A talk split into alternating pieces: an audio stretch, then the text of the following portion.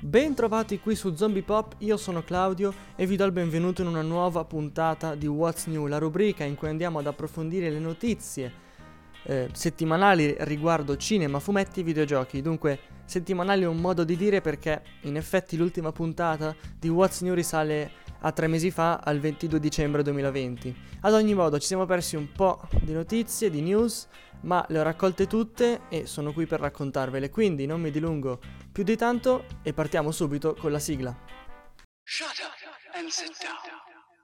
What's new? Su Zombie Pop. Notizie freschissime su cinema, streaming, fumetti, videogiochi, tecnologia e chi più ne ha più ne metta.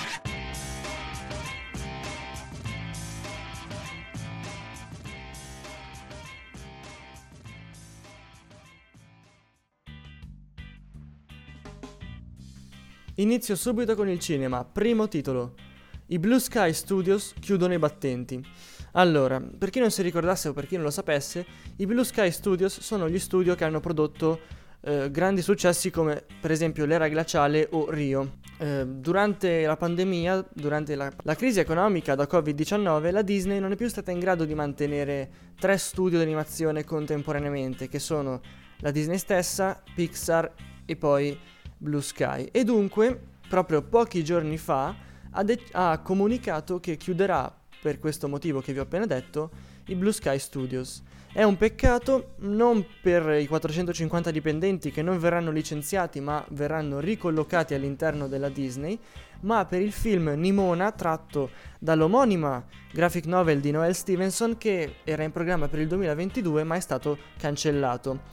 Eh, al contrario, invece, la serie animata in produzione per Disney Plus, che si chiamerà come il film L'era glaciale, non è stata cancellata, ma verrà prodotta dalla Disney, che comunque continua ad avere i diritti d'autore, diciamo, della Blue Sky. Ora passiamo dalla Disney alla Warner Bros. e parliamo un po' della Snyder Cut. Che cos'è la Snyder Cut? Ma proprio alla base, che cos'è un Director's Cut? Un Director's Cut è una rielaborazione di un film da parte del suo stesso regista. Non è una cosa nuova, era già successo per esempio di film famosi con eh, Blade Runner e questa volta il film che verrà rielaborato è il film Justice League del regista Zack Snyder, da questo il nome Snyder's Cut. La Snyder's Cut uscirà in America il 18 marzo su HBO Max, che in Italia non è disponibile, però in Italia sarà possibile noleggiarla e acquistarla su Sky Prima Fila, su Amazon, su YouTube e su Apple TV, poi tanti altri che adesso non mi ricordo. Quali saranno le differenze tra la Justice League del 2018 e questa nuova rielaborazione della Justice League? Innanzitutto torna Jared Leto come Joker, che non si era proprio visto in Justice League. Il Joker di Jared Leto si pensava rimpiazzato da quello nuovo di Joaquin Phoenix.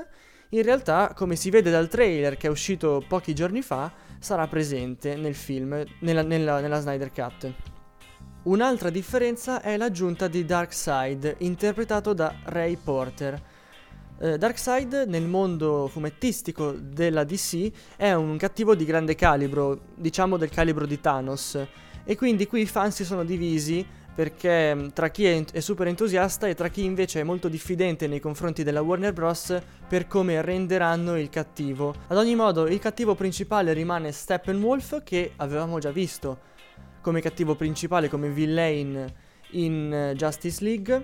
Steppenwolf avrà un nuovo design, lo vediamo nel trailer con un'armatura molto più cazzuta, molto più tamarra piena di borchi e più dorata. Inoltre la battaglia finale è stata rielaborata e ci sarà un nuovo, un diverso Superman risorto da quello del film del 2018. Come l'hanno presa i fan questa Snyder Cut?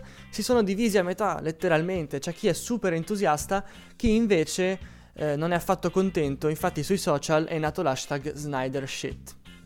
Come la vedo io? Essendo uno spettatore esterno, visto che non mi sono mai interessato di Warner Bros., credo che sicuramente la, questa Snyder Cut sarà qualcosa di migliore rispetto a Justice League, che non mi ha fatto impazzire.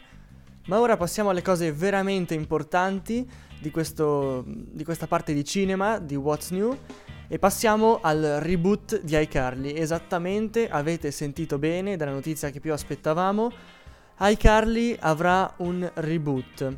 Il regista sarà Jay Cogan e sappiamo già da fonti ufficiali che il cast sarà composto da Miranda Cosgrave nei panni di Carly, Jerry Traynor, Spencer e Nathan Kress, Freddy. Non si sa invece se ritorneranno gli attori che fecero eh, Gibby e Sam. Questa è una notizia abbastanza fresca degli ultimi mesi, quindi non sappiamo né di cosa tratterà la trama né quando uscirà questo nuovo reboot. Si sa però, stando al- alle parole dello stesso regista Jay Cogan, che sarà un- uno show eh, meno rivolto ai bambini come il primo iCarly e rivolto ad un pubblico un po' più ampio, un po' più adulto. Sarà un'esclusiva di Paramount Plus, che è la piattaforma streaming di Paramount, disponibile purtroppo soltanto in America. E questa era l'ultima notizia del- della parte del cinema, passo ai fumetti.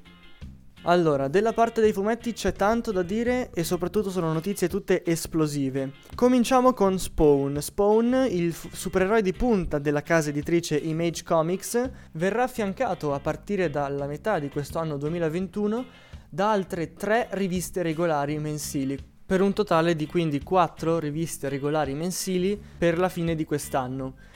McFarlane, il creatore di Spawn, il leggendario McFarlane, disegnatore prima di Spider-Man che poi si staccò dalla Marvel per creare, insieme ad autori di grande calibro come per esempio Rob Liefeld, il creatore di Deadpool, la Image Comics, ha annunciato con un messaggio sui social, con un breve video di 8 minuti mi sembra, i, i titoli e gli autori delle tre nuove riviste regolari. Il progetto si chiamerà Spawns Universe e partirà a giugno con un albo one shot, quindi eh, che è autoconclusivo e non andrà avanti, che si chiamerà Spawns Universe e sarà un po' l'iniziatore del progetto. Ad agosto comincia King Spawn, la prima delle tre nuove riviste regolari. Dopodiché arriverà ad ottobre The Gunslinger e a dicembre The Scorched. Ora, qual è l'intento di McFarlane? Come lui stesso ha annunciato in un'intervista telefonica, è quello di creare un universo, un po' come è successo per Marvel e DC, con una continuity. Eh, nell'intervista dice: Lo abbiamo visto accadere con la Marvel, lo abbiamo visto accadere con la DC, perché non può accadere una terza volta? Dal mio punto di vista, sarei felicissimo che questo accadesse una terza volta. Detto questo, però, sono un po' scettico riguardo alle nuove tre serie regolari. Secondo me avrebbero fatto meglio a farne uscire una all'anno in modo che eh, piano piano i lettori si abituassero a comprarne prima due, poi tre, poi quattro al mese. Ma Todd McFarlane ha deciso di partire in quarta e quindi vedremo un po' eh, alla fine dell'anno se il suo progetto sarà andato in porto oppure sarà un enorme fallimento. Speriamo la prima, dai. Seconda notizia e penultima, i 60 anni dei Fantastici 4. Quest'anno i Fantastici 4 2021 compiono 60 anni e la Marvel ha deciso di festeggiarli con il matrimonio del Dottor Destino. Dell'immagine trailer del nuovo fumetto in cui si celebrerà il matrimonio di Victor Von Doom si vede un'immagine appunto del Dottor Destino con una figura, con una sposa dal volto coperto e in basso il sottotitolo Il futuro dei Fantastici 4 inizia a maggio 2021. Quindi eh, il fumetto uscirà a maggio, logicamente. La storia sarà di Dan Slott e invece i disegni di R.B. Silva. Eh, il loro intento, come hanno detto in un'intervista, è rendere i Fantastici 4 di nuovo i protagonisti dell'universo Marvel, che effettivamente sono stati coperti da X-Men e um, Avengers che stanno avendo, anche grazie alle saghe cinematografiche, un successo molto più grande rispetto ai Fantastici 4 che, stanno, che sono stati ormai da tempo surclassati.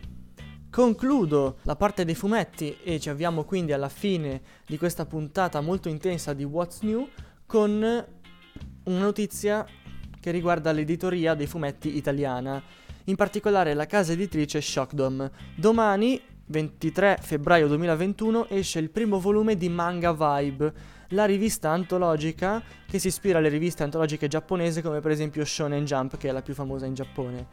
Praticamente sarà una rivista che bimestralmente, quindi ogni due mesi, porterà dei capitoli di manga italiani.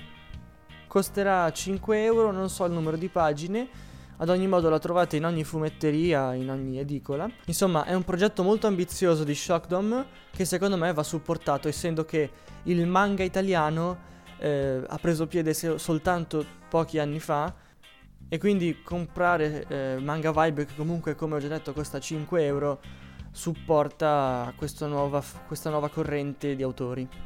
E no, vi giuro che non mi hanno pagato per fare pubblicità a Manga Vibe, ma è un'iniziativa che mi piace. Comunque la puntata finisce qui, condividete con amici che potrebbero avere la nostra stessa passione il podcast e le puntate.